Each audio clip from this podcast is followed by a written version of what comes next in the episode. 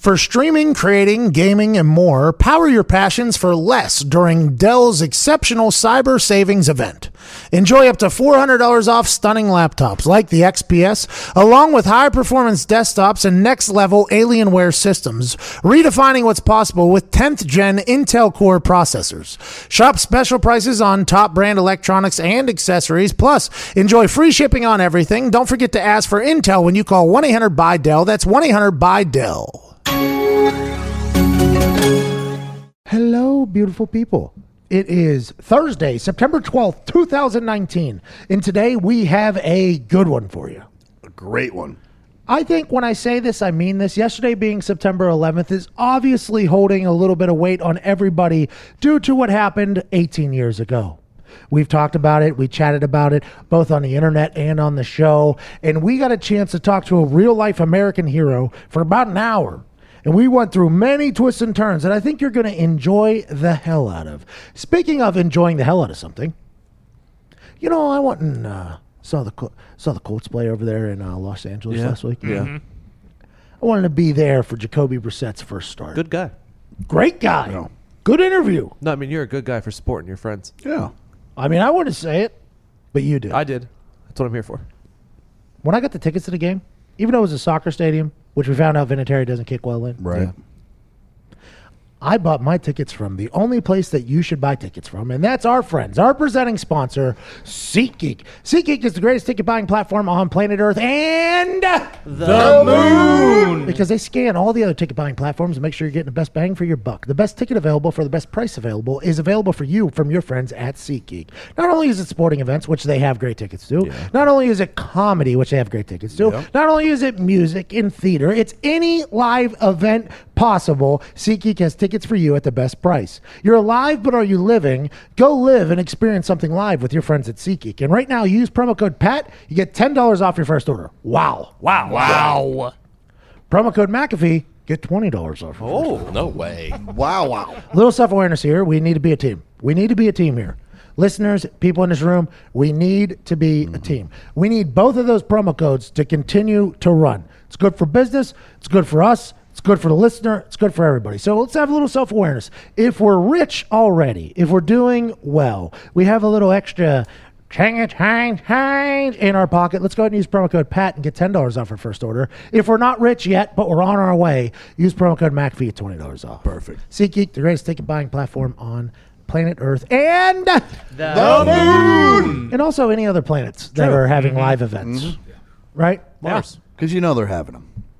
I know you they're. know they're having them. I think SeatGeek's trying to get into Mars. The- I don't yeah, think they have the territory yet, but we know they're here in our solar. It's international waters. It's tough. It is. Different languages. Elon Musk is trying to work it out. Um, did you know that on average, a burglary happens once every 23 seconds in the United States? That's pretty quick. Get out of town. We have a long conversation I want people to get to, or I would have done the dramatic wait for 23 seconds with dry noise just to show you that that is very quickly. I did not know that was happening until we linked up with our sponsor who takes care of this office, takes care of my house, Todd's house, the pub. I'm not sure about Diggs. He's got a couple dogs he should be using. SimpliSafe takes care of you in a quick and efficient fashion. When I was in the NFL, I was grossly overpaid when you're grossly overpaid and everybody knows that you're grossly overpaid, people try to take advantage of you with services that they can provide for you. I got this massive house under what I should have paid for it. Good deal. But people started preying on me. I had this security system guy that said, Oh, I can get this place locked down as if it's Area 51 if you want. I said, Oh, let's do it. He put in four or five cameras. He did this. It was through a website. It da da da. Cost me literally an arm in my left leg. Not my right leg. That thing's fucking expensive. but it was an arm in my left leg.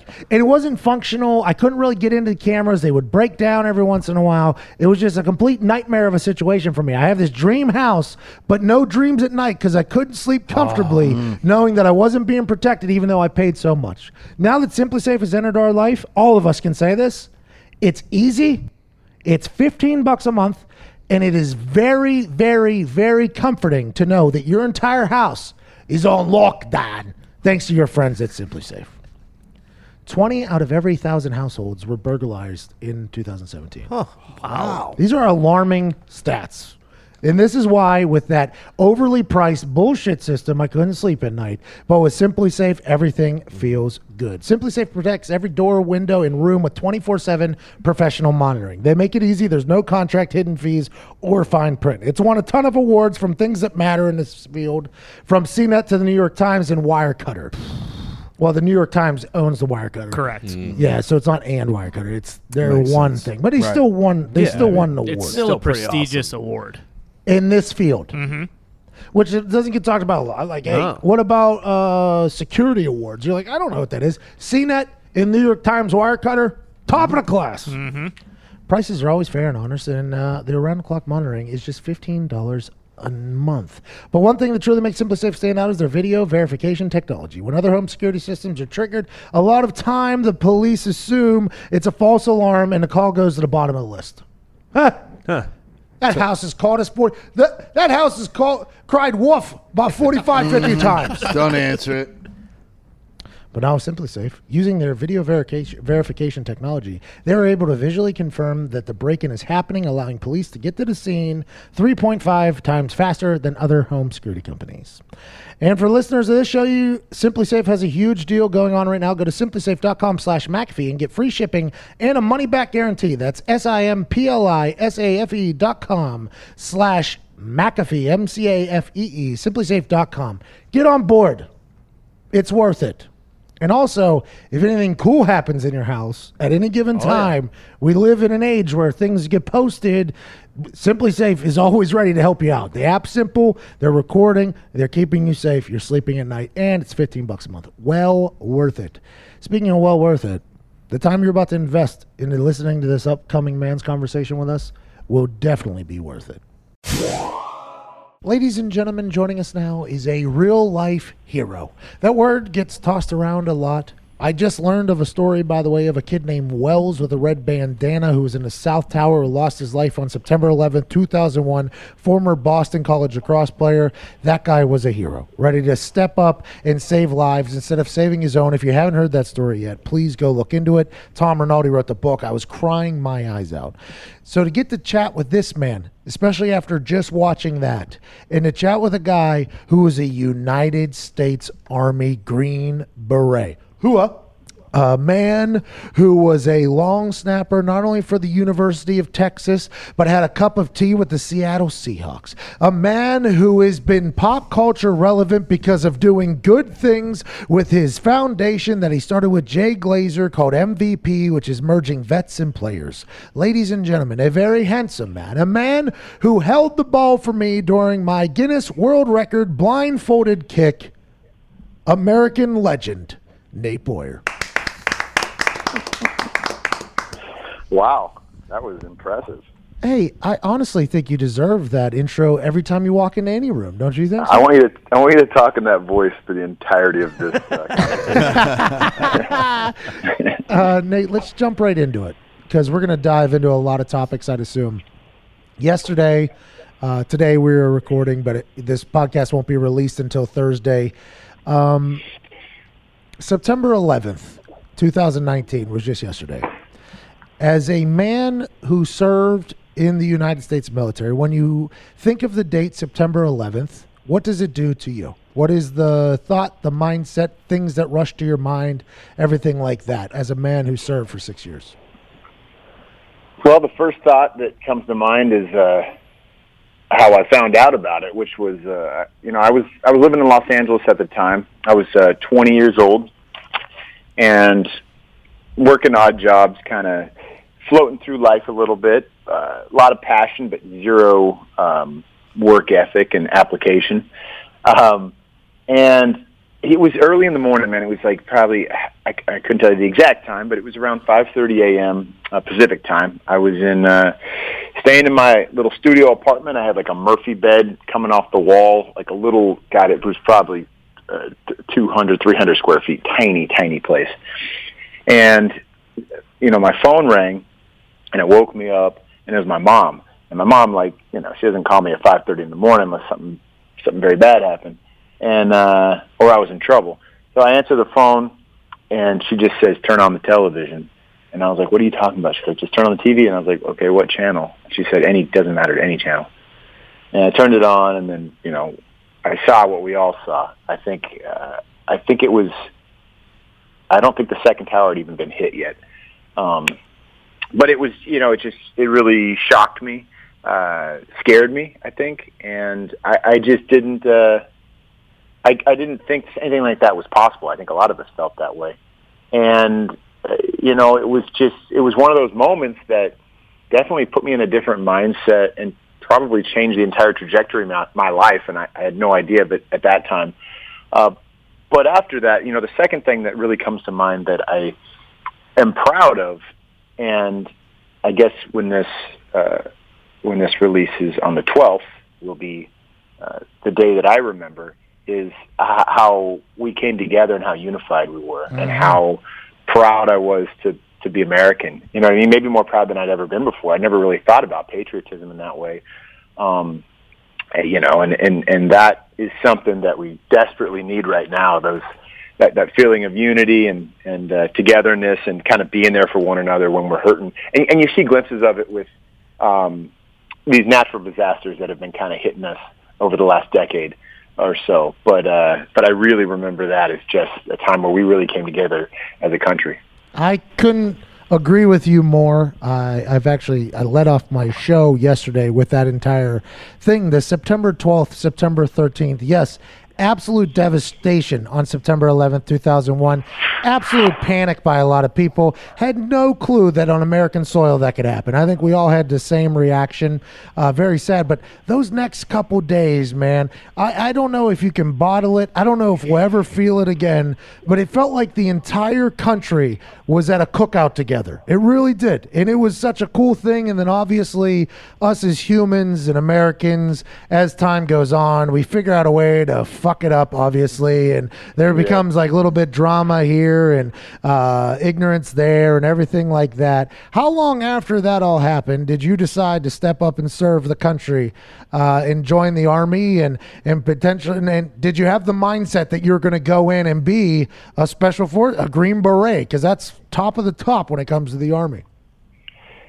Yeah, you know, it wasn't. I didn't join till for for three more years, and uh, I, I kind of did what you were just talking about. I, I quickly sort of went back into my own personal rut.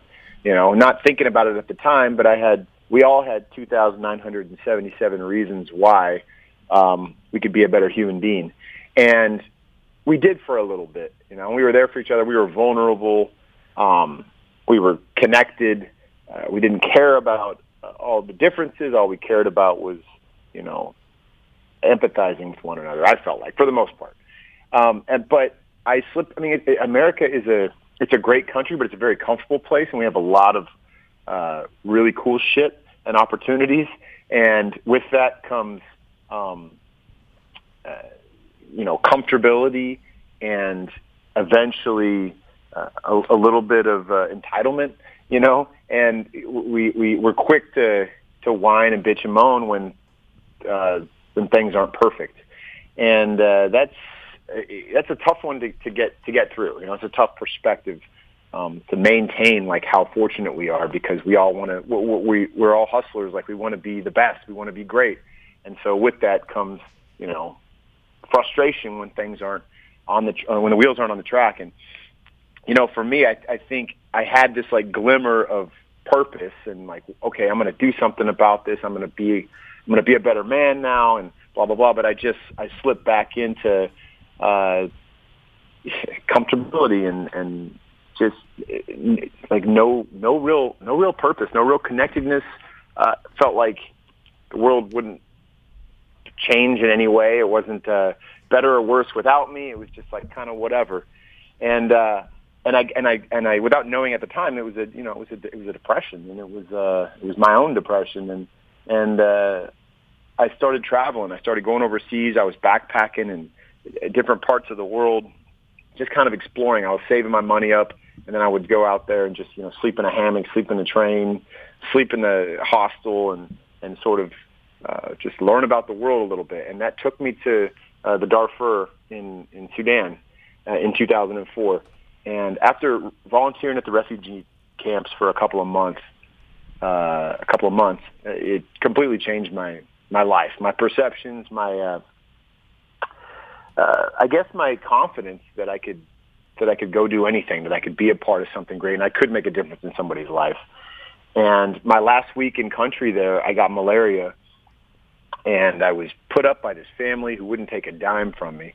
This local family that had absolutely nothing, and they they put me in uh, in this little mud hut, and they were giving me these pills. I was taking malaria pills, and mine didn't work, and they gave me something else. I don't know if it was for the symptoms or what and they were trying to feed me and give me water and it was you know tough to keep anything down but they had this little radio next to the bed and after I listened to both sides of the Bob Marley tape that they had in there about three times and was just done with Marley, uh, I started flipping through the stations, and the only station that came through was the BBC, and it was like play-by-play of the Second Battle of Fallujah going on. And I don't know if it was just me being, you know, messed up and sick, or uh, it just was you know uh, something uh, greater than uh, uh, something you know uh, what am I trying to say? From the heavens a Destiny, sign I don't know. fate, yeah. yeah thank you. One of those words. Gotcha. um, it it just I knew that was what I was going to do next. I was going to join the military.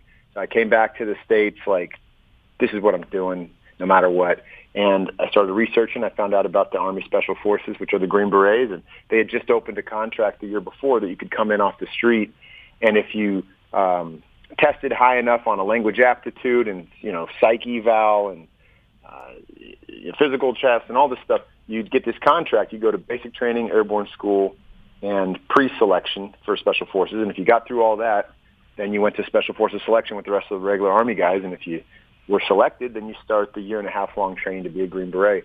And I signed up with that contract and fortunately, it all I just didn't quit, and it all worked out. It's not like I kicked its ass or anything, but um, I just hung in there. And you know, two years after being in the Darfur, I'm a Green Beret.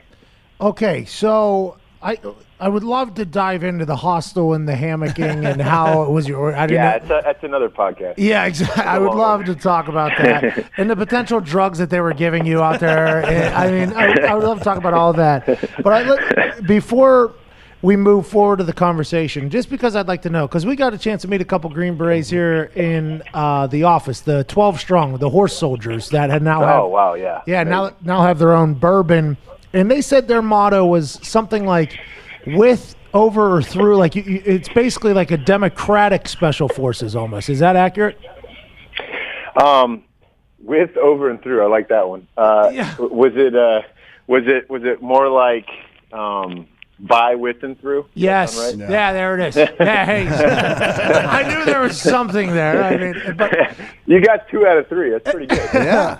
but it is Yeah. like you guys are known for being like a democratic bunch, like not just being Yeah. being dropped in Yeah. for war, like that ability of your world traveling that you did before then and staying in a mud hut there in Sudan probably actually set you up to be a Green Beret a lot more than you could have ever imagined. Totally. Yeah, a warrior diplomat is a term we use a lot. And uh, absolutely. I mean, we do foreign internal defense. When we go to Iraq, Afghanistan, Timbuktu, it doesn't matter. Uh, we work with the locals. Um, we train, advise, assist them. Uh, we also fight alongside them. Sometimes we live with them, and they become our brothers in arms as well. And through those relationships, those friendships, uh, we're able to have a bigger impact in that area, you know. And you have to embrace the community. You have to understand what they want and care about that. And I think most people in the military do anyway. I will say that, especially ones that are a little bit older, a little more experienced. Um, but at another level in the special forces, that's what you have to be. Uh, it's 12 man teams, you know, and you're out there um, sometimes training hundreds and thousands of people um, and, and working with them and, and, you know, getting over language and cultural barriers and customs and, you know, religion barriers and all these things that are, uh, can be very complicated. But when you get down to it, if you just hang out with someone and you teach them something and they teach you, teach you something and you have a conversation, um, you know, we are a lot more than different, uh, similar than different. Um, and, and I think everybody knows that. We just kind of forget it, and it's and it's easy to forget that when on the outside nothing looks the same. Um, but yeah, that's that's a that's an important piece of that, and you're absolutely right. Like that trip there was sort of my first special forces mission without really knowing it, um, and it set me up for that. But also, like I remember reading about what Green Berets actually do once I got back, because I had this image of Rambo with like, holding, you know, cigar and like the the bullets you know, over the shoulders, uh, uh, seven six two rounds and no shirt, and it's not that at all. But uh, it is very cool. It's actually cooler, in my opinion. You guys don't get a lot. Uh, there's not a lot of talk about Green Berets, No. and I'm excited that I'm getting to learn more and more about them. Uh, obviously, very thankful for your service to our country and to the world. Uh, and after you had a six-year, I don't want to say stint. That sounds like a career. Hey, uh, you, were, uh, you signed for six I had years. a I had a I had a cup of tea with the army. uh, whenever you got out. Uh, by the way, what did, where did you go for those six years? Where were you after you ended up joining? It wasn't the Rambo operation. It was uh, much different. Where were some places that you got dropped into to learn about? Yeah, so my first uh, my first deployment was to Iraq. I went to uh, Najaf province, which Najaf is uh, the Shiite holy city, and has the biggest cemetery in the world in it. Um, it's right near Babylon, so where the Tigris and Euphrates uh, meet. It's you know within arm's length of two of the uh, seven ancient wonders of the world, and it's amazing. But it, it, it's very different now than I think uh, it was you know thousands of years ago. Um, but it, it, the history his, the history is incredible. The history is incredible, and the, so a lot of the traditions really are incredible. Um, so that was my first deployment uh, there, and I did some other um, sort of non-combat missions. To I went to Israel, I went to Bulgaria, I went to Greece, and then when I was uh, uh, back at in college, when I went when I was at University of Texas, I actually did four years in the Texas National Guard at that time, and I deployed two more times in that time frame, and those both of those trips were to Afghanistan. So I did uh, three deployments in total, um, once to Iraq and twice to Afghanistan. And that was while you just picked up football. Whenever you got back at the University of Texas, you were like, you know what? Fuck it. I uh, I was uh, kind of bumming it in L.A. a little bit. Uh, I don't know if you wanted to be a model, actor, or whatever you were trying to be in L.A. Uh, you found your fulfillment, your purpose on this world trip. You became an entirely new human being. You get well rounded. You go through uh, three tour or a tour, and then a bunch of other stuff. And you get back. You're like, you know what? Fuck. I'm gonna go play football for the Uni- University of Texas. I'm a long stop. Is that is that just how it went? Is that how your mind just works? Like, you know what? Ah, fuck it. I'll go play for a D1 college. Uh, uh, I wish I was that cool about it, but you know, I uh, the reality is, ever since I was a little kid, uh, I dreamed of of being a professional athlete. You know, like that was that was my thing. I mean, I didn't really, I didn't when I was really little, I was into GI Joe and all that stuff. But once I hit probably five years old, I was obsessed with the San Francisco Giants, the 49ers, um, Joe Montana, and uh, Ronnie Lott, and Roger Craig, and Jerry Rice, and Tom Rathman. Uh, God, just tons of these guys. Uh, they, they were my heroes. I was Joe Montana for Halloween two years in a row when I was five and six, and uh, it's just something that never left me. But as I grew, uh, I mean, I was really into baseball and basketball, and I I wanted to play football, but I was super young. My mom didn't want me to play, and by the time I got to high school, um, I was I was honestly I was too much of a pussy. I was afraid, oh, you know, I'm gonna ride the bench. I'm gonna like not be good enough. You know, I I don't want. I just was insecure, man. I was a 13, 14 year old kid, like the same. You know, we all had that moment. Yep. Some of us are that. Some of, the, of us are that now. True. But, uh, Very you true. know, Atta boy, Nick. but I like, yeah. I, uh, but yeah, so it just, uh, and, but it bothered me, and it never went away. You know, I mean, literally 16 years later, it still bothered me. And I was in Iraq when I made the decision that uh, you know I had an opportunity to um, to to reenlist uh, again, and and and it would like uh, I don't know if I was going to have to go back to the schoolhouse and sort of be a trainer, um, which is something that everybody's supposed to do when you're in the in the military. And I sort of skated that one, and so that that may be frowned upon by some people, but I didn't want to go to the schoolhouse and instruct. I wanted to just deploy, and you know, what I mean, I think everybody wants that. But selfishly, I just dipped out and, and you know went to college instead and, and joined the National Guard. But um, but the main reason I wanted to go to school, I didn't tell anybody this at the time. The main reason I wanted to go is I just wanted to try out. I wanted to play football. I wanted to do it because it, it it it never went away. That like um, that regret. and I hated it because it was like the number one thing I regretted, which is kind of stupid, but uh, it stuck with me, and it probably affected a lot of my decisions through my teens and twenties because you know it's this fear of failure, or fear of like looking stupid or whatever that stops most of us from doing what we really want to do, and so I started training, man. I was over there in Iraq, and I was like, I didn't know what position I was going to play, so I was like googling and YouTubing drills, you know, and I was like, I was like running routes and trying to learn how to backpedal, and you know, started lift doing like the Olympic lifts and putting on some weight because I, I weighed like 165 pounds in the army. I was, you know, very light, and uh, and then I came, I came back. Well, I was actually over there towards the end of my deployment and we're watching, you know, it's football season, and we watch football every chance we get, and it's like five in the morning, and you're watching the Monday night game uh, because of the time difference, you know, and uh, and I just was like, I'm doing it, and I'm going to go back. And initially, I thought about going to a small school because I just wanted to make the team, and you know, thank God for my buddy Brad, who unfortunately passed away uh, in 2012. But Br- Brad Keys was my, you know, my big brother on the team, the guy I looked up to, my best friend and he told me, he's like, no, dude, if you go play football, you're going to go to a big school. And I was like, he was like, what'd you play in high school? I was like, I didn't even play, dude. and he was just like, well, still, you're a Green Beret, man. You're not going to a small school. Oh. And uh, I decided on Texas because I just, I'd been to Austin once and I loved it. and, uh, you know, Co- Mack Brown had been out to, well, a bunch of coaches go out to, you know, on uh, like a USO tour type deal. And he went out there and I didn't meet him, but uh, everybody that did that I, you know, knew out there was like, dude, he like made the helicopter wait before it was trying to leave because he wanted to sign every autograph and shake every hand. And there's more Longhorn flags hanging in, you know, barracks windows than any other team. And for all those reasons, I just chose Texas and, you know, came back when I the day I got out, I drove down to Austin, and the next day was the first day of school, and the day after that was the first day of tryouts. That is awesome. I'm actually calling Mack Brown's uh, new team, UNC, tomorrow night. Is there anything I should know about Mack Brown other than he's just an incredible individual?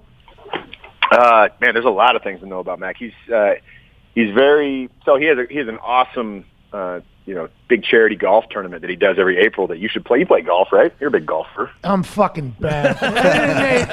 it's like I'm a good enough golfer to do well, but then that puts me in situations where I have to compete against people that actually play. Like I'm good, but I'm not. Well, it's- you know what I mean? It's a it's a scramble, dude. So it's a, it's a scramble tournament, but it's like it, it, it's uh it's it's called Mack, Jack, and McConaughey. It's Mack Brown, Jack Ingram, famous Texas country singer, and Matthew McConaughey. And they put they put this event on two day. I should like play Thursday it. and Friday. Let's get you in that I one. mean, no, it's so, it's so much fun. So definitely do it on the air so he's like held accountable. But say, Coach Brown, I heard about this event. I would love to be a part of it because you play two like amazing golf courses, and then like last night or last uh, last year, the headliner was Chris Stapleton. No. They have like this concert charity event. It's so much fun, dude. So anyway, I think uh, What's he raising money for there? What are they raising money for there? there's like it's five local charities in Austin. Um, all of them uh, help kids that are underserved in the communities or, or disabilities, all that kind of stuff. So I mean, they raised like three million dollars in two, in two days. It's, it's Everybody- It's pretty. It, it's pretty amazing. Well, McConaughey makes like three million dollars. yeah, but but neither here nor there. It's incredible work to donate money. I appreciate that. Everybody says something good about Mack Brown, though. By the way, everybody It's speaks. hard to say something bad about him, man. You know, I mean, w- w- you can you know this as a football player. There's always people, no matter who the coach is, there's always people, players that don't like him, and typically it's because they didn't play. They screwed had me. Some The kind coach of, you know what I screwed me. mean? Yeah.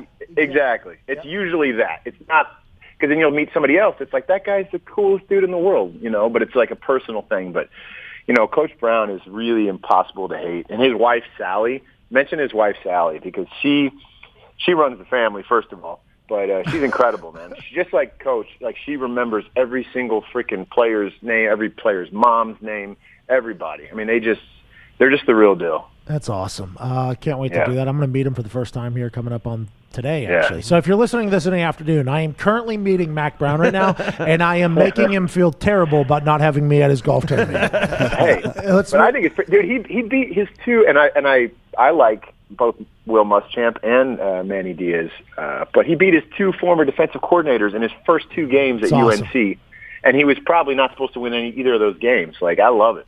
UNC used to suck. Wake Forest also very underrated. I think we're in for a great game at mm-hmm. six o'clock. I've done a lot of preparation here in the last couple hours. Ty's been just feeding me information. I think it's going to be. I think it's going to be a barn burner. The offenses are very good, and I can't wait to see it happen. I'm excited to be there. Let's move forward though with your life, Mister Boyer. Uh, My life. I wish that line by your boy Danny uh, saying, "Hey man, you're a Green Beret. You're not going to some fucking small school." Is one of my favorite Brad, lines of Brad, all. Brad. Brad, I'm sorry, Brad. You're good. You're good. You're good. Brad's saying, "Hey man, you are a Green Beret. You're not going to some D2 school. You you've made it through a, tra- a boot camp that not a lot of people can do. You you've done things in your life that you uh, most people cannot do. You're a special individual. You go to Texas, you do well. You befriend Jay Glazer. Is it after that? When do you meet up with Jay Glazer, and when do the does the stint with the Seattle Seahawks happen? Yeah. So, um, you know what? I just remembered one quick story about Mack. I got to Please great do. one. Please do. Okay, so backtrack real quick. So this is so I go to Texas.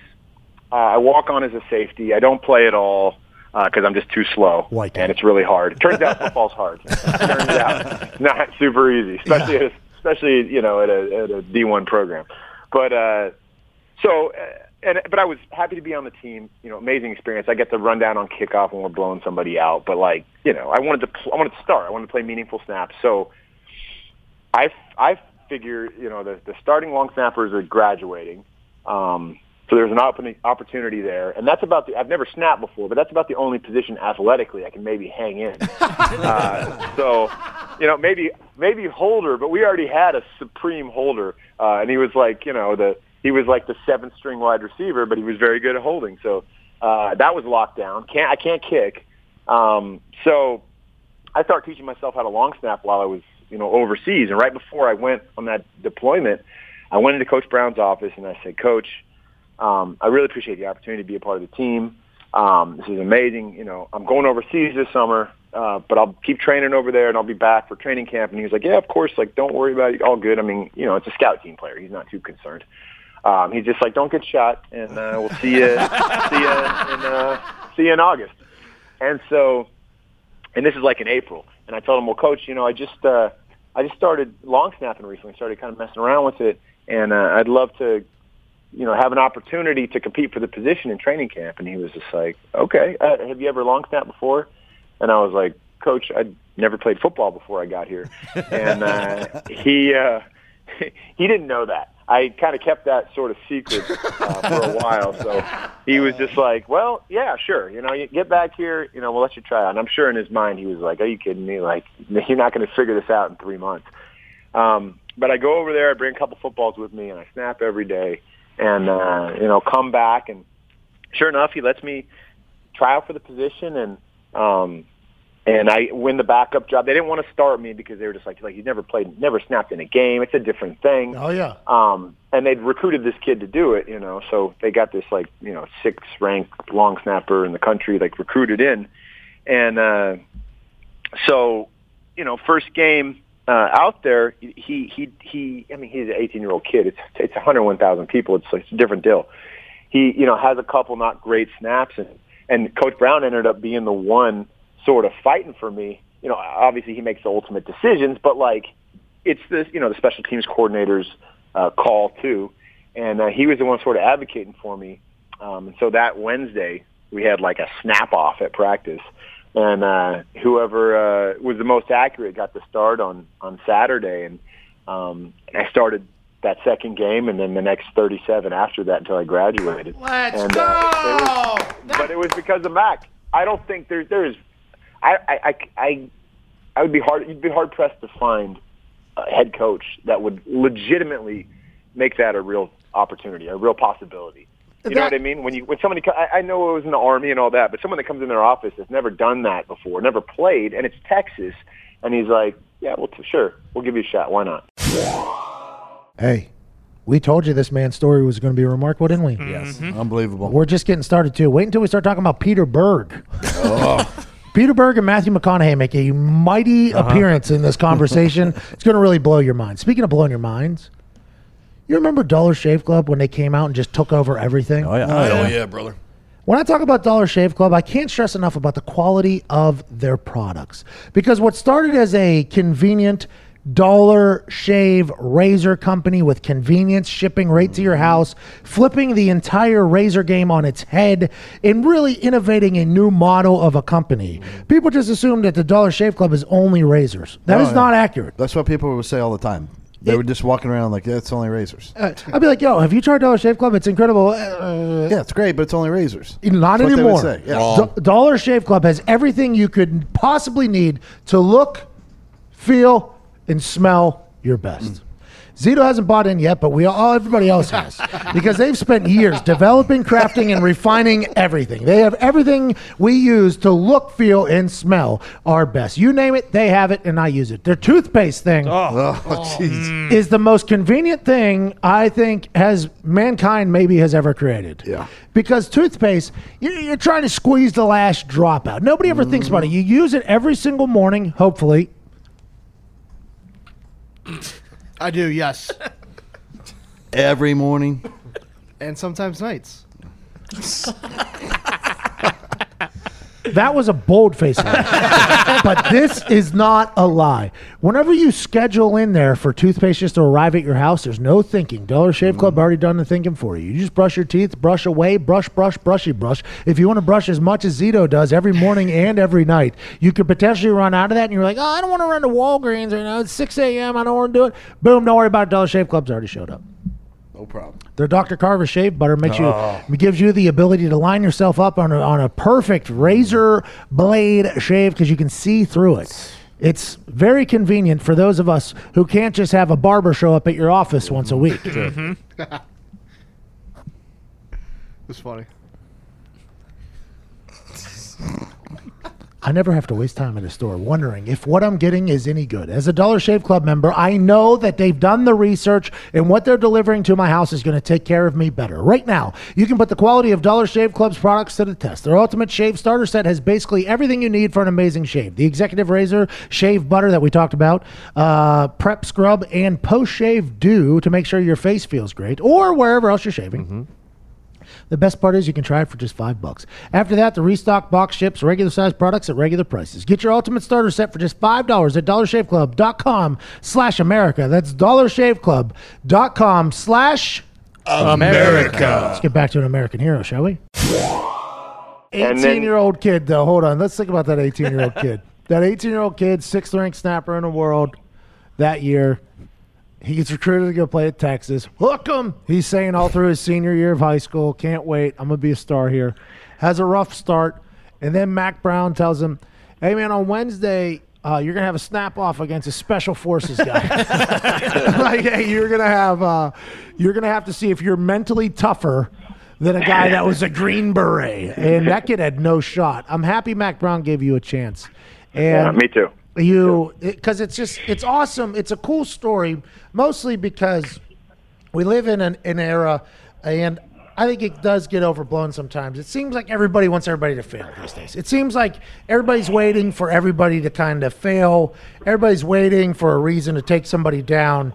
To hear a story about a guy who was down and then find his purpose and then stay motivated and keep moving it's a cool thing to hear nate I, I appreciate the hell out of that story you get to the seahawks you get to the Seattle Seahawks. You're in training camp. It was a cool story. It was like, hey, this guy didn't play in high school. He got to play at Texas, three tours. He's done a lot for our country. It was kind of like a, I don't want to say it was kind of like, it was a real life potential like movie. It was a real life potential opportunity for a movie there. You get to the Seahawks, you snap for a little bit, it doesn't work out. And then you become this voice of reason almost from not only from the military and moving forward, but for a lot of social things that were happening. Did you expect to do all this or is this just like you kind of you end up in these situations and you're like, why not me? Why don't I be the guy that kind of does this stuff?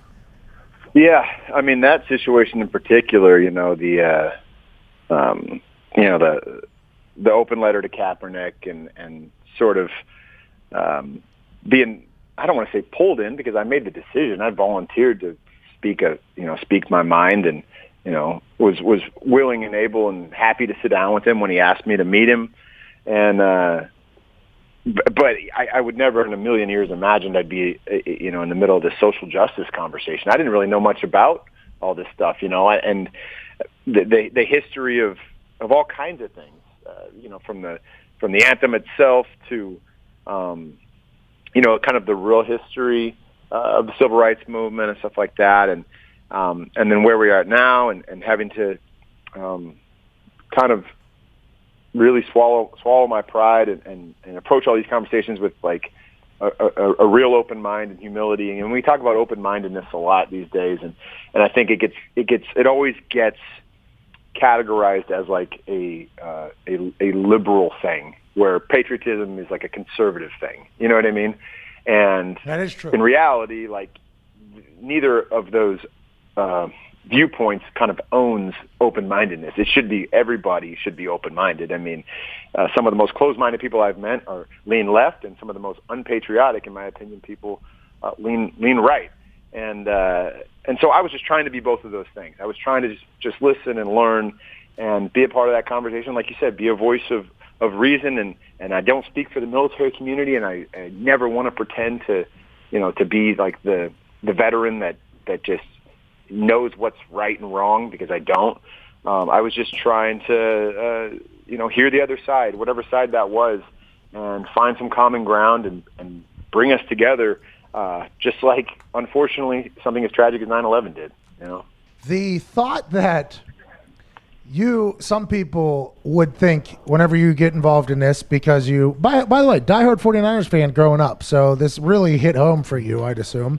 But the thought that people were like ah this fucking guy thinks he knows everything. He doesn't speak for me. Any poor guy doesn't speak. I couldn't even imagine the backlash that you received because the colin kaepernick anthem um, I don't want to say movement is still being talked about. By the way, it, it, we are Oh, yeah. years, years, years later, literally year, year, years later, and it's still being talked about. And I do believe it raised a great discussion for our country to have. It tore a lot of people apart with the branding uh, because of ignorance on both sides. I believe. I think it should have been explained much earlier to the people that were against it and for it. That hey, this is what we're trying to do here. This isn't a disrespect to the military thing. That's where I think a lot of communication got lost there, and I think that could have been handled earlier in the whole discussion. But the thought that you're a part of a pretty monumental situation in the history of the NFL, I, I mean, it's something you should be proud of. I think. I, I don't think it should be the other way. I think it's something you should be proud of. You've made your mark on a league that you were a fan of as a child, in a league that will survive longer than us and was here before us.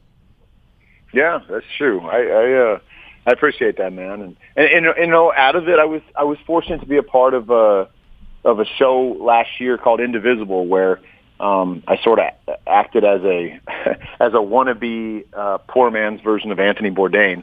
Um, but you know, went went around different NFL cities and met with community leaders and players and former players and talked about all this stuff. You know, tried to have these discussions, get people down to uh, to, to speak about it. And it's a tough thing because I get, trust me, I get more than or as much as anybody how what an escape football is. And like sometimes it's like we just want to watch the game. We just it just we just miss football. It's like that was something that we got away from all these discussions. Um, but to your point, uh, it did spark a very important conversation, and we have to address it. We have to talk about it.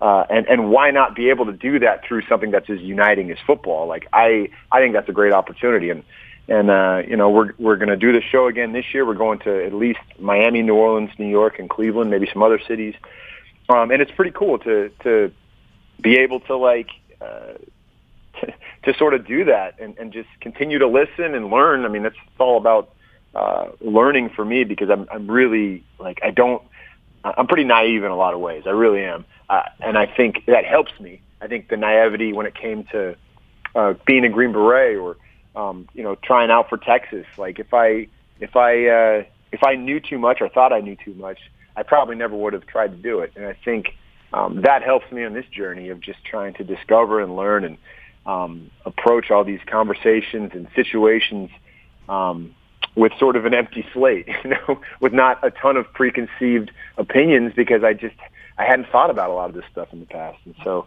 it's uh, yeah, it's it, it's it's something that's the, the the debate, the conversation is definitely not going away, but hopefully more solutions arise out of this, and I think a lot have. I think there's a lot of players in the league, a lot of uh, police departments around the country that have uh, changed policies, changed the way they view things.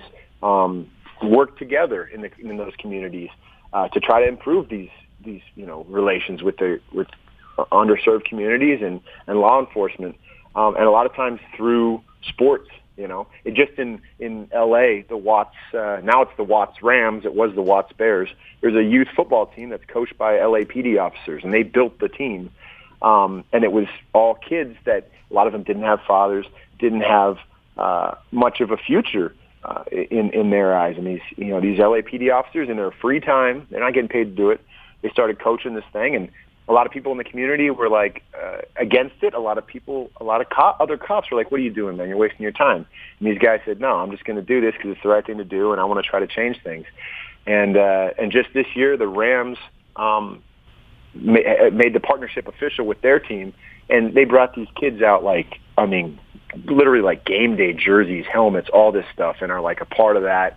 Um, and just to see these kids that start in this league at eight years old, and now they're like finishing high school, going to college, uh, doing things that they probably wouldn't do if it wasn't for these officers. So there's there's all these good things happening. We just don't hear enough about them. Yeah, that's awesome. That's absolutely incredible. Yeah, I- it's, it's so cool, man, and it's happening all over the country. It is. I think I think so too. I think we're we're inching towards uh, perfection, and it'll. There's been a lot of lumps our country, and I think the the anthem and the kneeling was a wildly hot conversation and argument starter for a while. But I think it's ultimately going to lead to great things for everybody, and uh, I think you played an- a vital role for that. Let's um let's move forward Yes, sir.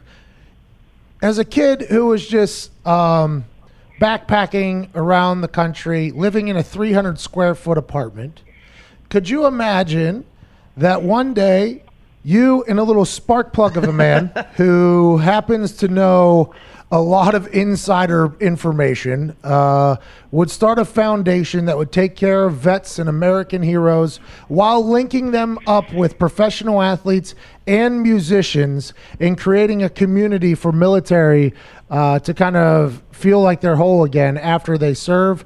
In your MVP foundation that is happening with Jay Glazer is something that's magical. How did your friendship with Jay Glazer start, and what was what is the goal of the MVP foundation? Yeah, um, it's. It, I never would have imagined that. Like really, just like I, you know, mentioned, I, I couldn't imagine being involved in a social justice conversation. I couldn't imagine being a Green Beret and actually, you know, making a, that kid's dream come true of getting a shot in the NFL. Um, but when I came out, I came out to LA after I graduated.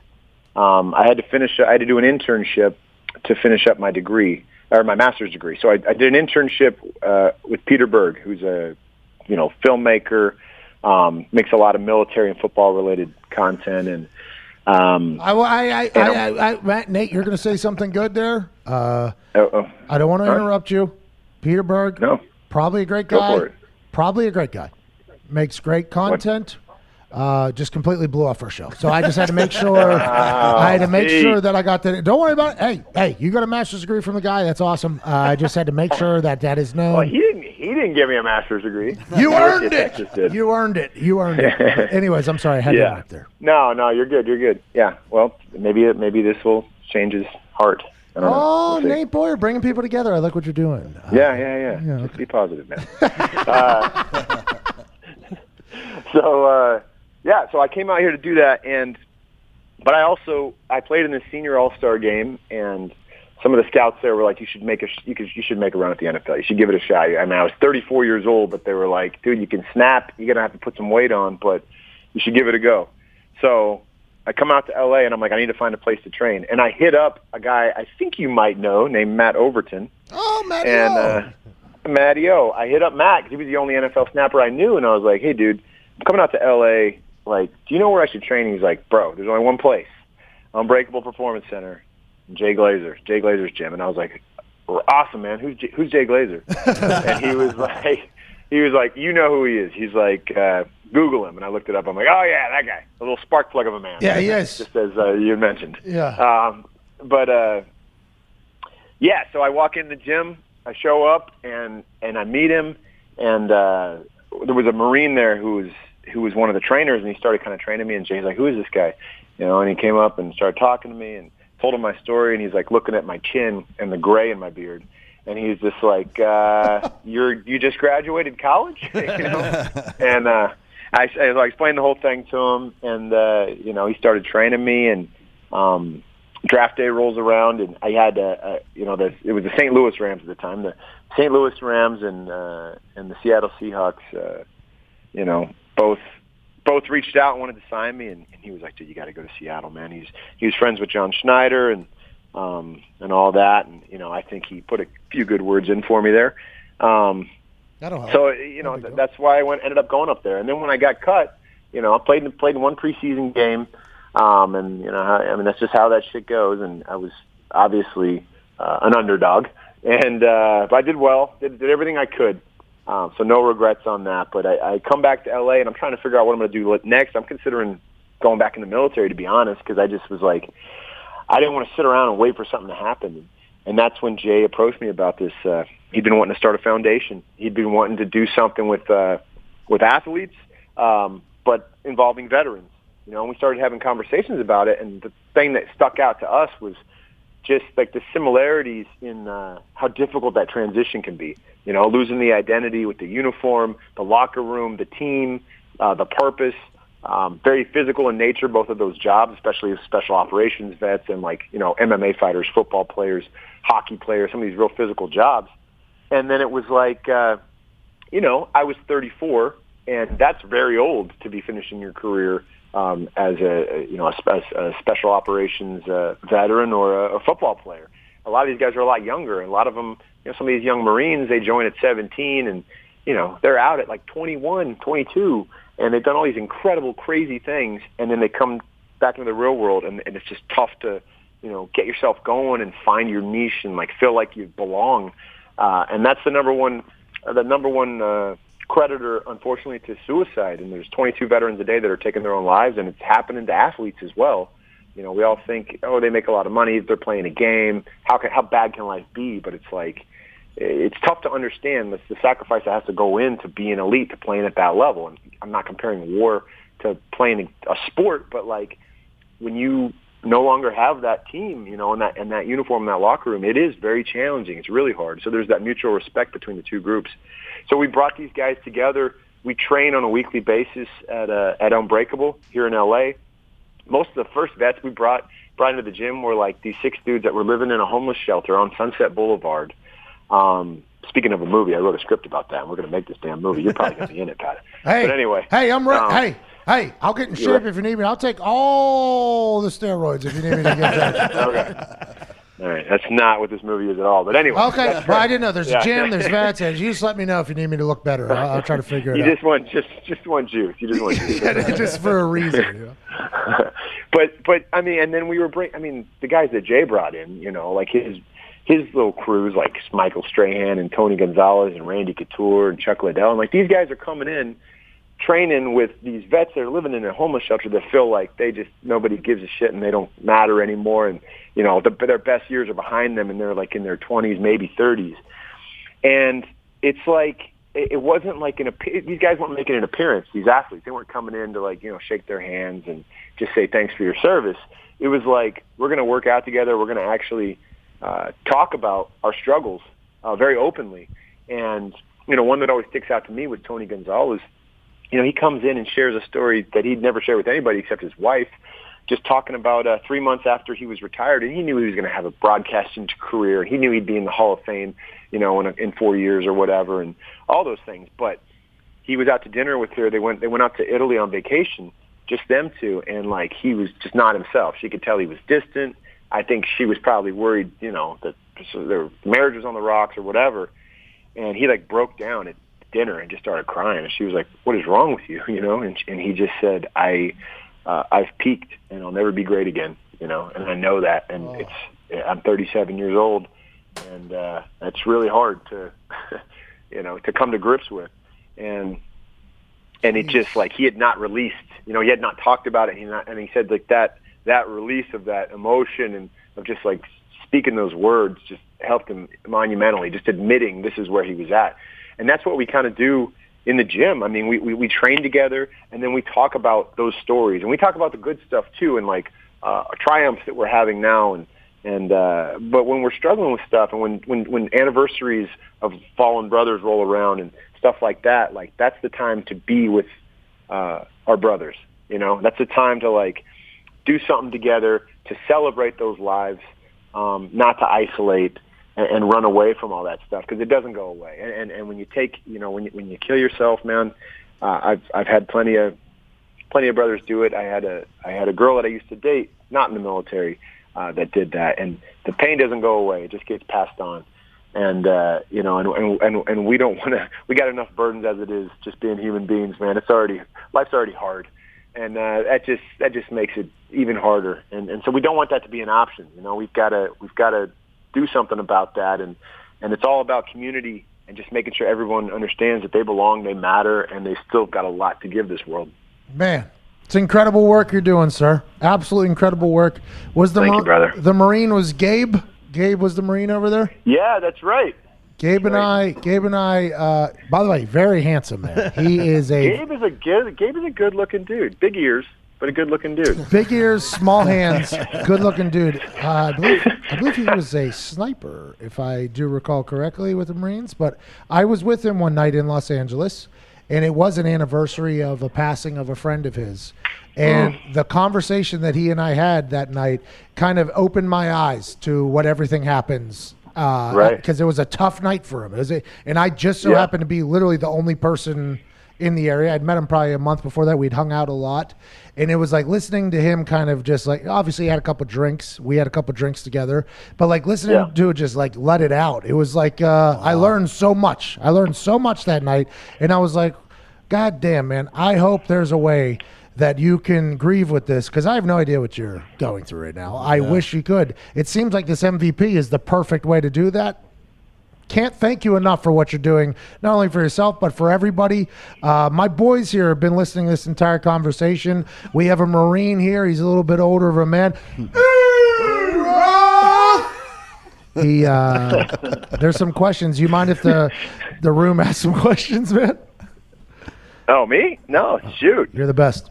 Hey Nate, uh, it seems like uh, you've put together a pretty simple plan for success. You just, um, I don't know why more people don't do it. Green Berets, learn football on YouTube, make a NFL. Division One Yeah. roster. Play in the NFL. Yeah, train in the Yeah. summers in Afghanistan as a National Guard member. It, uh, I, it, Pat mentioned it would be an incredible movie, and I assume if anyone were to ever make a movie about you, Peter Berg would make the movie. But who would you we pick, don't know. But who would you pick in Hollywood to play yourself? Oh man. Um, I mean, you know, he's a supporter of MVP, and he's a he's a really good dude. Um, and he and his right hand man was a was a Navy SEAL who's actually a cool Navy SEAL, which is very rare. Um, but uh, just kidding. Uh, but uh, uh, Chris, Chris Pratt, man. But it'd have to be Ah. soon. He's getting up there. He's in his forties. Yeah. I love Chris Pratt, dude. He'd crush it. He's not quite good looking enough, but he's pretty close. That's awesome. I respect it. People say me and Chris Pratt look awfully similar. uh, just if you're thinking about Yeah, it. that's what I said. Not quite good looking enough. Uh, Diggs. Uh, Nate, you talked about how you were in your 30s playing in college. There's a lot of these Australian kickers who are now very in their 30s and upper 20s playing in college. What's it like playing with kids who are 10 years younger than you and you're on campus with all these kids? What's what's that situation like? Is it lit? um, in the in the in the locker room, it was just. I mean, we don't really mature in a lot of ways past 19. Like, let's be honest. Um, so in the locker room, like you know, not a lot of issue. I mean, some stuff, yeah, like you know, it's just got to have that perspective and understanding that like you were that same 19 year old dickhead. You know what I mean? Like, Yep. and and a lot of times I still am. So like, I think understanding that uh, you know helped. School was like, uh, I definitely had uh, challenges with uh, coming back every summer and like just being angry, man. You build up a lot of anger um, on deployments and being at war and stuff like that. You just do. Like it's just part of the process. And coming back and it's like you know, um, you're sitting in the back of the classroom and like everybody's they they- they're in class because they take attendance maybe in that class, but they're just all on Facebook and not paying attention and like you know that was uh, that was things I would get frustrated with, but I'm just like, dude, like you're the same. I'm the same guy because I'm I'm thinking about other stuff. I'm doing other stuff. I'm not like sitting in the front row taking notes. You know what I mean? Um, it was just it, it just uh, it's little things like that, you know, or or going. I would I would go. Um, we had some guys on the team that were in fraternities, and they would say, come out to the frat house, come out to the house, man, come on. And I'm like, all right, fine. So I'd go out there, you know, and then there'd be like some some girl out there that's just like, you know, how old are you? like, oh my god, I just whatever, you know. Um, Uh-uh. I'm so like, 50. but but for the most part, dude, I loved it, man. Austin's a great city. Yeah, I'm 50. What? no, but I uh, I loved Austin. I loved UT, and I I mean, I, it's a very obviously Texas is very supportive of the the veteran community and the military, and so like by and large, I mean, I was super welcomed, and you know, most of the, most of the kids were not just kids. I mean, it's a, it's a good school. There's a lot of smart people there and a lot of mature people, and even especially on the football team, man. Like those guys, you know, they're getting ridiculed right out the gate. You know, the first minute they step on campus, if they like, you know, have a have a rough training camp or whatever, it's just like, oh, this guy, what a, he was a five star, what a waste. You know, we we just blew it on this guy. What an idiot. You know, he sucks. All this terrible stuff, and they just have to like they read that crap, you know, um, and they got to move past it. So. Uh, for the most part, man, it, it was like no issue there. I mean, just little things. Yeah, you don't think about. Like I started thinking about it during the game I was calling. Yeah. Like Matt said something about Desmond Ridder or somebody missing a play or Mm-hmm. missing a throw. And in my head, I was like, yeah, he should have completed that throw. And then as I was going to pile on, I was like, man, this dude's like 19 years old. this, exactly. this kid does not deserve me No. just tearing him down right now. But it happens. know, That's real is- life. as confident as he looks, he is literally shitting his pants. you know, that is happening. Nick, what's up? Uh, Nate, seems like you've accomplished every goal or objective you've set for yourself in, in, in incredible fashion. Uh, I'd like to know what's next. Uh, what's one big thing you have that you would like to accomplish in the coming years? Man, I mean, I'm so I'm, I'm back in LA. Um, I'm I'm working in film and TV. I want to have my own production company. Yeah, I've already got it named. What is um, it? But I know ex- I know exactly what I want to do. So uh, I hope nobody steals this because I haven't like, you know, We'll dump it. what do you call it? What do you call Trademarked it. or That's whatever. trademark. It's Trademark, patent pending, trademark, trademark, trademark. all that. This Yeah. is yeah. If somebody Yeah, steals it from the whatever. Green Beret, go fuck yourself. yeah, yeah. No, we'll, I'll go after him because we got it on tape right now. um, so, do you know what the Class Six is? Oh, I, I know two. At least two guys in that room know what the Class Six is. Does everybody else in, in the you know, on this podcast understand what the? Do you the guys Class know what Six that No, means? Me no, and Todd no. know what it means. Uh, do you guys know what it means? No.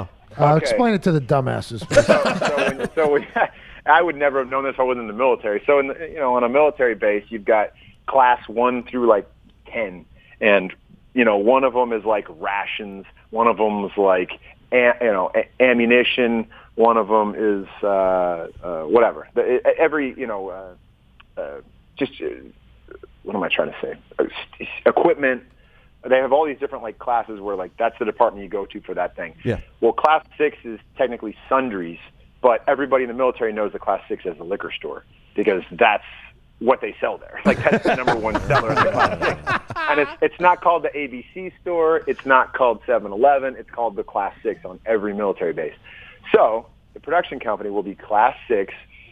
But when it comes up on screen in like that Tarantino, Yeah. like 80s retro red red bleeding into orange bleeding into yellow grainy whatever mm-hmm.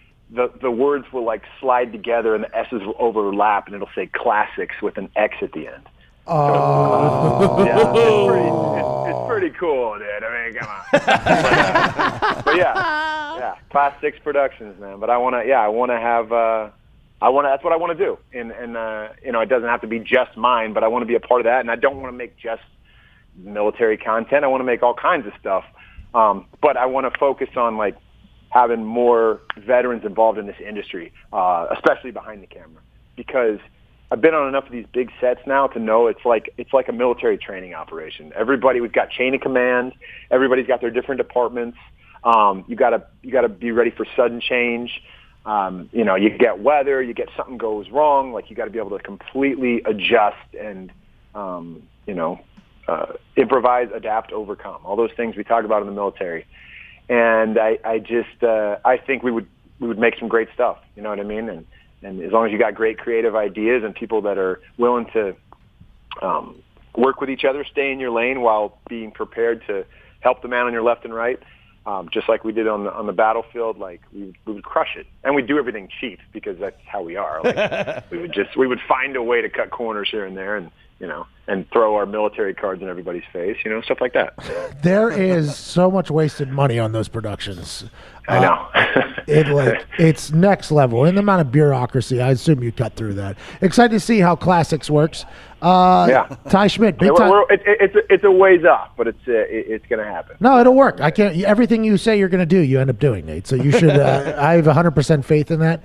Ty Schmidt, big movie guy. I think he's a big Tarantino fan as well. So I am uh, Nate.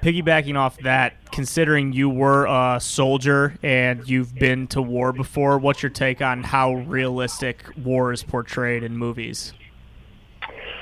I mean, it's case by case, and it's really hard to to super accurately accurately portray. And I don't even know if you'd want to because you know, as as it gets too real, um, it can be hard to watch. And you know, of course, you don't want to trigger people also. So that's like a that's a fine line to sort of tap dance. I mean, I think the most important thing is making sure the characters are correct and like the dialogue is correct. You know what I mean? Because there's certain stuff you just I don't know if you want to um, kind of go there with with everything, with the with the all the senses that you really feel in that moment. But um, yeah, it's it's it's getting a lot better, I think, because the more they have not just tech advisors on these projects, but veterans involved uh, at various stages in the writing room, um, some of them on screen.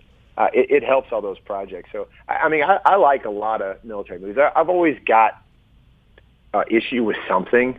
But I mean, name a doctor who watches any doctor show or doctor movie that's not going to just pick apart the whole thing or whatever the profession is, like a, a movie, you know, in a courtroom. Like they're going to just be like, that's BS, that's BS, that's stupid. Never would say that. I mean, you could do that all day long, but uh, as long as they're trying to be accurate with it, and and the more that films are um, objective as far as politics go, I enjoy. Like I don't want you to inject. I don't want to be injected with some like you know a writer's opinion on like why the why the why the war was wrong or right or whatever. Like if it's about the soldiers, if it's about the military, if it's about the unit, like that's not. We don't get in the weeds on that stuff. Take it easy, Oliver Stone. how about the how about the sergeant walking in? Well, since the government just made a law that doesn't allow us to blah blah blah blah blah blah blah, we're gonna do this. That is, they do sneak those in there just in oh, such yeah. a clever little place. Lone Survivor made me feel as if I was potentially in, like that was the closest I felt like. Is that accurate? Am I accurate with that one? That's Peter Berg, right? It's a it's a good it's a good Yeah. move. It's Pete's, dude. So I don't know if you want to give him. Fuck that! God darn it! Um, this next guy has a beautiful mind, Zito. Hey, Mr. Breyer. I want to thank you for your service first and foremost. That a boy, Zito. And I want to say that one of the coolest people that uh, watch the Texas games is Matthew McConaughey. Do you have any good stories about him? About wait, who? Oh, McConaughey, yeah. He's had a Uh, tough time. Yeah, I got yeah. McConaughey's classic. So, um, first Classics. of all, every time I've been around him, he's got a red man in his uh, jaw. Nice. Yeah. Nice. And you can't see it, but you can smell it. You can smell it, and you just know. And uh, but uh, you know, I uh, I'm trying to think, man. There's just so many good ones. Um, Oh, oh.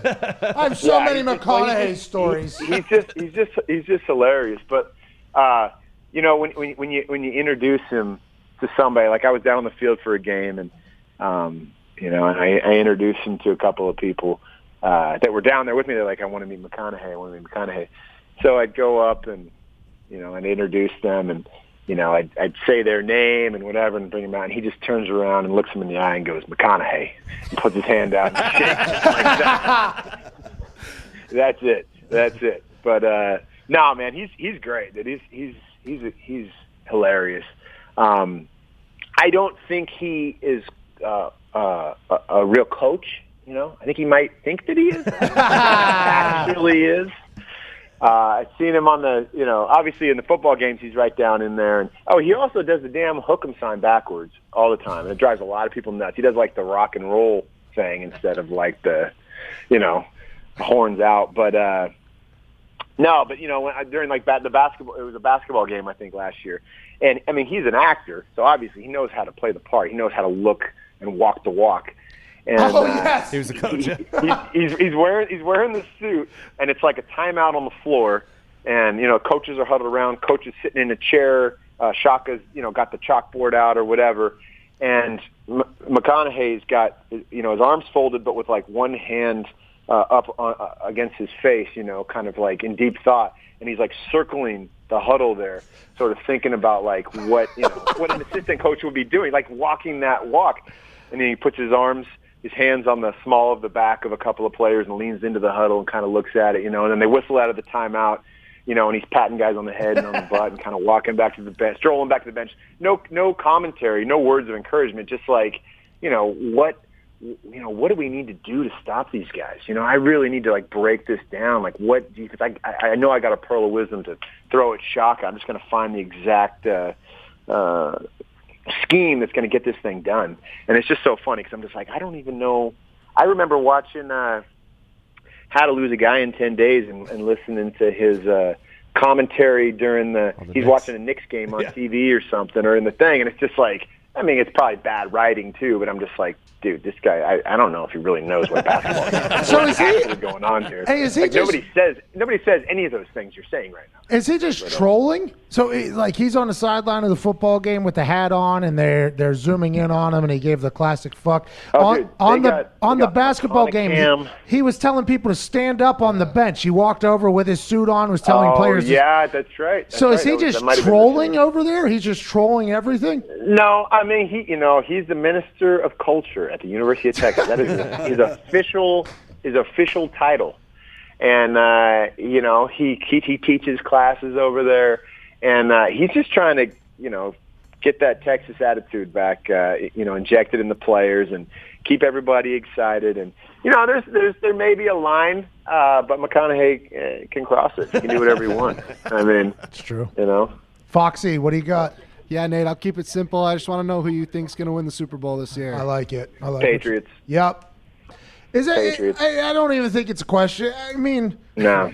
I've said this a couple times this week because it is such a hilarious stat. The Super Bowl this year is on Groundhog's Day.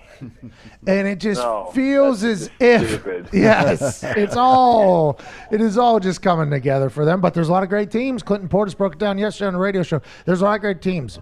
Kansas City Chiefs picked up LeSean McCoy. They got great. All of a sudden, uh, the New Orleans Saints are back. They can't be heartbroken yet again, can they? The Rams maybe they'll play. It, it's, it's it does feel like it's Patriots here though.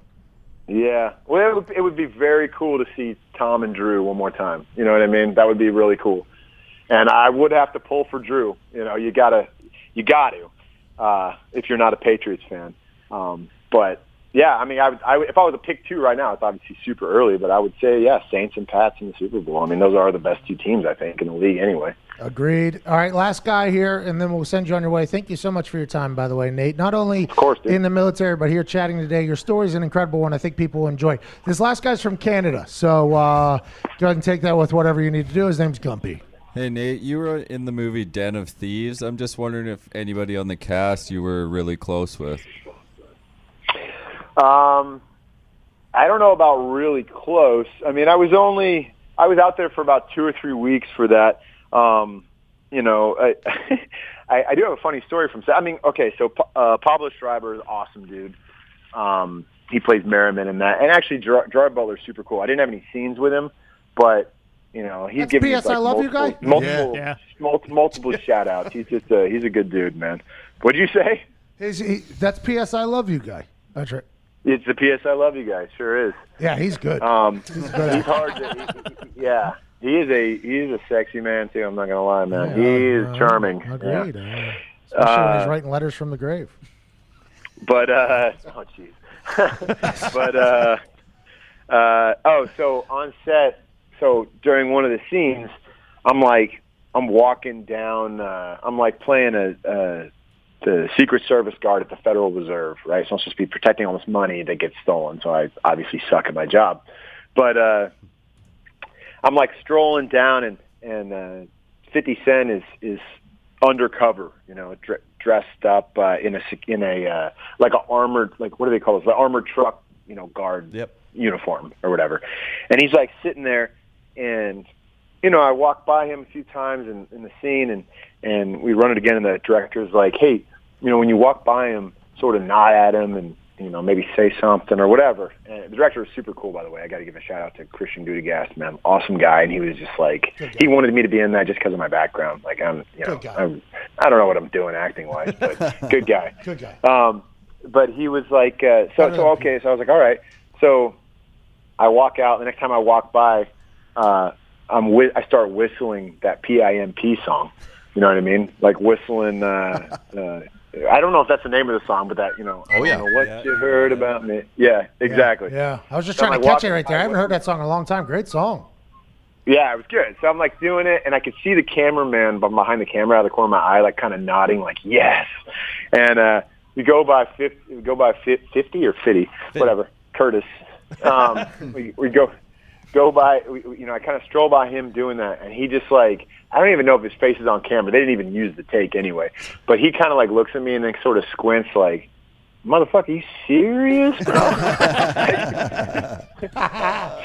the stink eyes I go by, and I was just like, so I just did it once. Next time I was like, yeah, I'm not doing that again. Um, Go, But go, he was go. very- That's what was you should have done the next time. Yeah. That whole album is a banger, by the way. He should have been proud of that Yeah. and thankful for that. Nate, I can't thank you enough, man, for taking the time today. This has been a hell of an interview. We've been to a lot of places here: social justice, Iraq, Afghanistan, the NFL, uh, fulfillment, Class Six, which is going to be one of the greatest production companies ever created. I don't know if Peter Berg will ever answer a phone call. He didn't answer ours, but uh, Nate, thank you for everything you've done. Uh, I hope the MVP Foundation continues to thrive and continues to take care of people. From all of us It over will. here, and uh, to you, man, thank you for everything. You're the absolute greatest. Ladies and gentlemen, follow him on social media at. Nate Boyer, 37. Uh, th- is that your number? 37 is your number? Yeah, that was my college number, man. I respect it. I respect It It wasn't. It was given, not Yeah. requested. You know. You know how it is. Yeah, I So once number- I got that, I was like, you know what? This is perfect, man. Like this is the one nobody wanted, just like me, and I and I and I got it anyway. I stole it. That's awesome. My number was 40 in college. Rich Rodriguez gave that to me as well. They wanted me to change it. I said, nope. That is my GPA, obviously, and my favorite drink. Let's go ahead and keep it moving. And that's what I remained with. And they actually, the next couple kickers used it. And I don't think they had it the same reason as I did. Uh, just House and 40s and Mad Dog 2020s is a pretty good little run. But Nate, I wish I was your teammate. You would have been an absolute gem to be around on a daily basis. Thank you, brother. That's not true at all, but I appreciate the comment anyway. Are you just a fucking asshole? Or? Yeah, pretty much. oh, uh, well, you deserve it. You're allowed to do whatever you want to do, man. Uh, ladies and gentlemen, at Nate Boyer 37. Thank you, dude. Thank you, guys. He was amazing. Amazing. Incredible. Just, yeah, blew me away. Did not know how long that conversation was going to be. I did not know how long he was booked for. I had no idea what to expect going in there. That was incredible. Uh, remarkable story. Please send him a tweet thanking him. Uh, and please send a tweet to at Viva Lazito after this and either tell him this upcoming reading from him was great or terrible. You can CC me in it. Uh, whatever you say to him, whether it's a motivational speech to read better or a something to knock him down. If I laugh, you can win some free merch. Ladies and gentlemen, a reading by Zito. Thank you, Pat. Oh, there's chocolate on it. He has not looked at the ad read yet until that moment right there. For those that are new to the show, uh, I want Zito to do a reading at my wedding that is coming up. Uh, Sam very against it because he has about a second to third graders level uh, ability of That's reading. generous. I think fifth grade. No, no, back in the day. Not anymore Thank now. you. So we started this reading by Zito to improve his reading Mm-hmm. abilities in front of other people. And honestly, his last one he did was his best one yet. Is there anywhere else to go but down from here? We'll find out right now. Good luck, Zito. He just got his eyes on the ad read for the first time. Thank you, Pat, again. Jesus, get to it. All right, listeners. You Hulk Hogan. I am holding something awesome in my hand right now, but I'm not telling you what it is. okay. You have to guess. All right. Start describing the product. Got it. Okay. It's ice cold, Okay. like a corpse, Oh wow. Oh, What was that?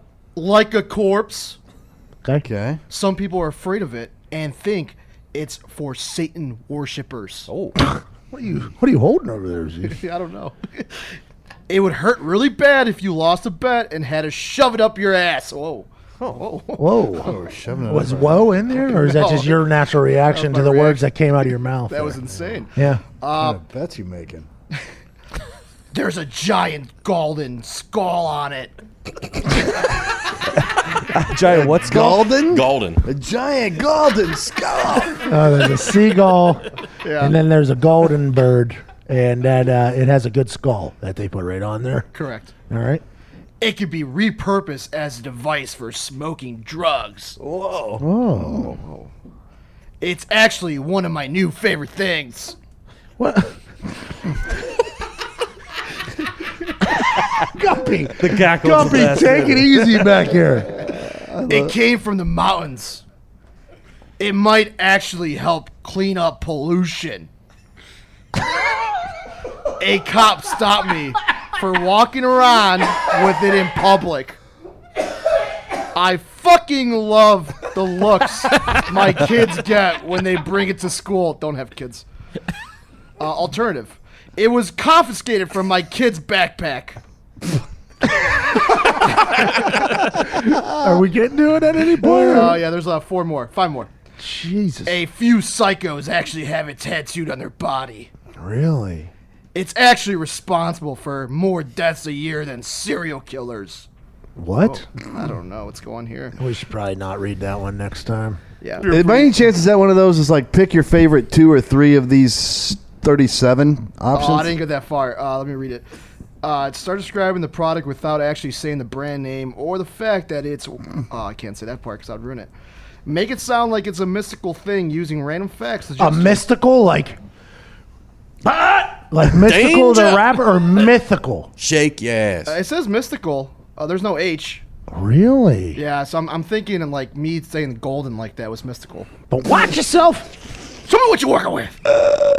He did something terrible, didn't he? Yeah. I actually don't know. I don't know. Just a blind. Yeah. Just answering a question that he has no clue about. It's metal as fuck. you could get some for free if you literally sell your soul. Some of you would be so grounded if your parents found it. I'm gonna call some action real quick. That a boy. Sounds pretty cool, right? Yeah. yeah. Oh, th- oh, sorry. no, yeah. I was just answering your question. Oh yeah. But like I said, I'm not telling you what it is. You'll have to find out yourself by going to what the fuck is this shit.com slash XXX. I think it's uh, Pat, maybe. I don't know. Light switch. Let's see. Who knows? Christ. and you'll even get 6.66% off if you decide to buy it. That's what the fuck is that shit.com This. slash This. Is it this shit or that shit? this shit. that's pretty important. Hey, that's a pretty important part of the whole thing. Back to the top. no, no, please do not. Just right back to your action calling. That's what the fuck it. Oh. That's what the fuck is this shit.com slash Pat. What the fuck is this shit.com slash Pat? Thank you, Zito. Uh, you can get 6.6% off if you purchase from, what's the website, Zito? Oh. what the fuck is that? This shit.com. He's the worst. Uh, that's what Sam's going to say on the wedding day. I do know what this product is. It's great. It is Actually really, really Yeah, it's delicious. I'm not kidding. Don't give Well, it away. uh, I'm not. I'm just Oh, you saying. said delicious. delicious. That's a describing word, my friend. Yeah, but a lot of things can be delicious. Yeah. Yeah, yeah. Like, uh, yeah, It's a lot modest. Of things, a lot of things can be delicious. Anyways, although that was an insane ad read for a company, their the actual product is Very good. Very good. it is very good. And when it showed up at the office, uh, uh, you- I had a lot of questions. Uh, whenever we were given that ad read, I had even more questions. and then the product showed up, and I was I tried it, and I was like, Eh, not bad. Hey, whatever they got got to do, whatever they got to do to sell some. Speaking of, if you're listening to this on Thursday, we are currently in Winston Salem, North Carolina. We're doing our live show from the back of a box truck. A nice box truck. It is a very nice box truck, but we're not exactly sure if the box truck has enough techno- technological ability to go live from the back of the box truck. So we might currently just be sitting in a box truck, sweating our asses off, talking into a cell phone that is connected to a radio station. And if that's the case, send us some tweets, to cheer us up. Hashtag. what the fuck is this? No, I'm joking. uh, we're so thankful you chose to listen. You can listen to a lot of other things. You chose to listen to us. Know this: tonight's games. Go ahead and bet them all uh, with FanDuel. Uh, that's a free ad. Uh, we haven't signed anything with them yet, but I think we're Good people. awfully close, and they're very good. They were out here at the office yesterday. Yes, they were. Got a chance to shake some hands. Uh, tonight's games are going to be awesome. Tomorrow night, Winston Salem, UNC at Wake. I think it's going to be an underrated game. Mack Brown, we heard about him from Nate. It's going to be good stuff. For myself, Nick, Diggs, Todd, Ty, Zito, Foxy, and Gumpy. We can't thank you enough for listening wherever you are in the world. We have another heater of a podcast coming out tomorrow. Friday Bangers. Diggs is giving out some picks for the weekend, things we're expecting, and also a full review on how big of a clusterfuck the live show was from the back of a box truck in a parking lot in Winston-Salem, North Carolina. You're the absolute greatest humans on earth. We appreciate you. Ty Schmidt, hit the music. American girls and American guys, we'll always stand up and salute. We'll always recognize when we see old glory flying. There's a lot of men dead, so we can sleep in peace at night when we lay down our head. My daddy served in the lost his right eye, but he flew a flag out in our yard till the day that he died. He wanted my mother, my brother, my sister, and me to grow up and live happy in the land of the free. Now this nation that I love is falling under attack. A mighty sucker punch came flying in from somewhere in the back. Soon as we could see clearly through our big black eye, up your world like the 4th of July. Hey, Uncle Sam, put your name at the top of his list. And the Statue of Liberty started shaking her fist, and the eagle will fly, and it's gonna be here when you hear Mother Freedom start ringing her bell, and it'll feel like the whole wide world is raining down on you. Brought to you courtesy of the red, white, and blue.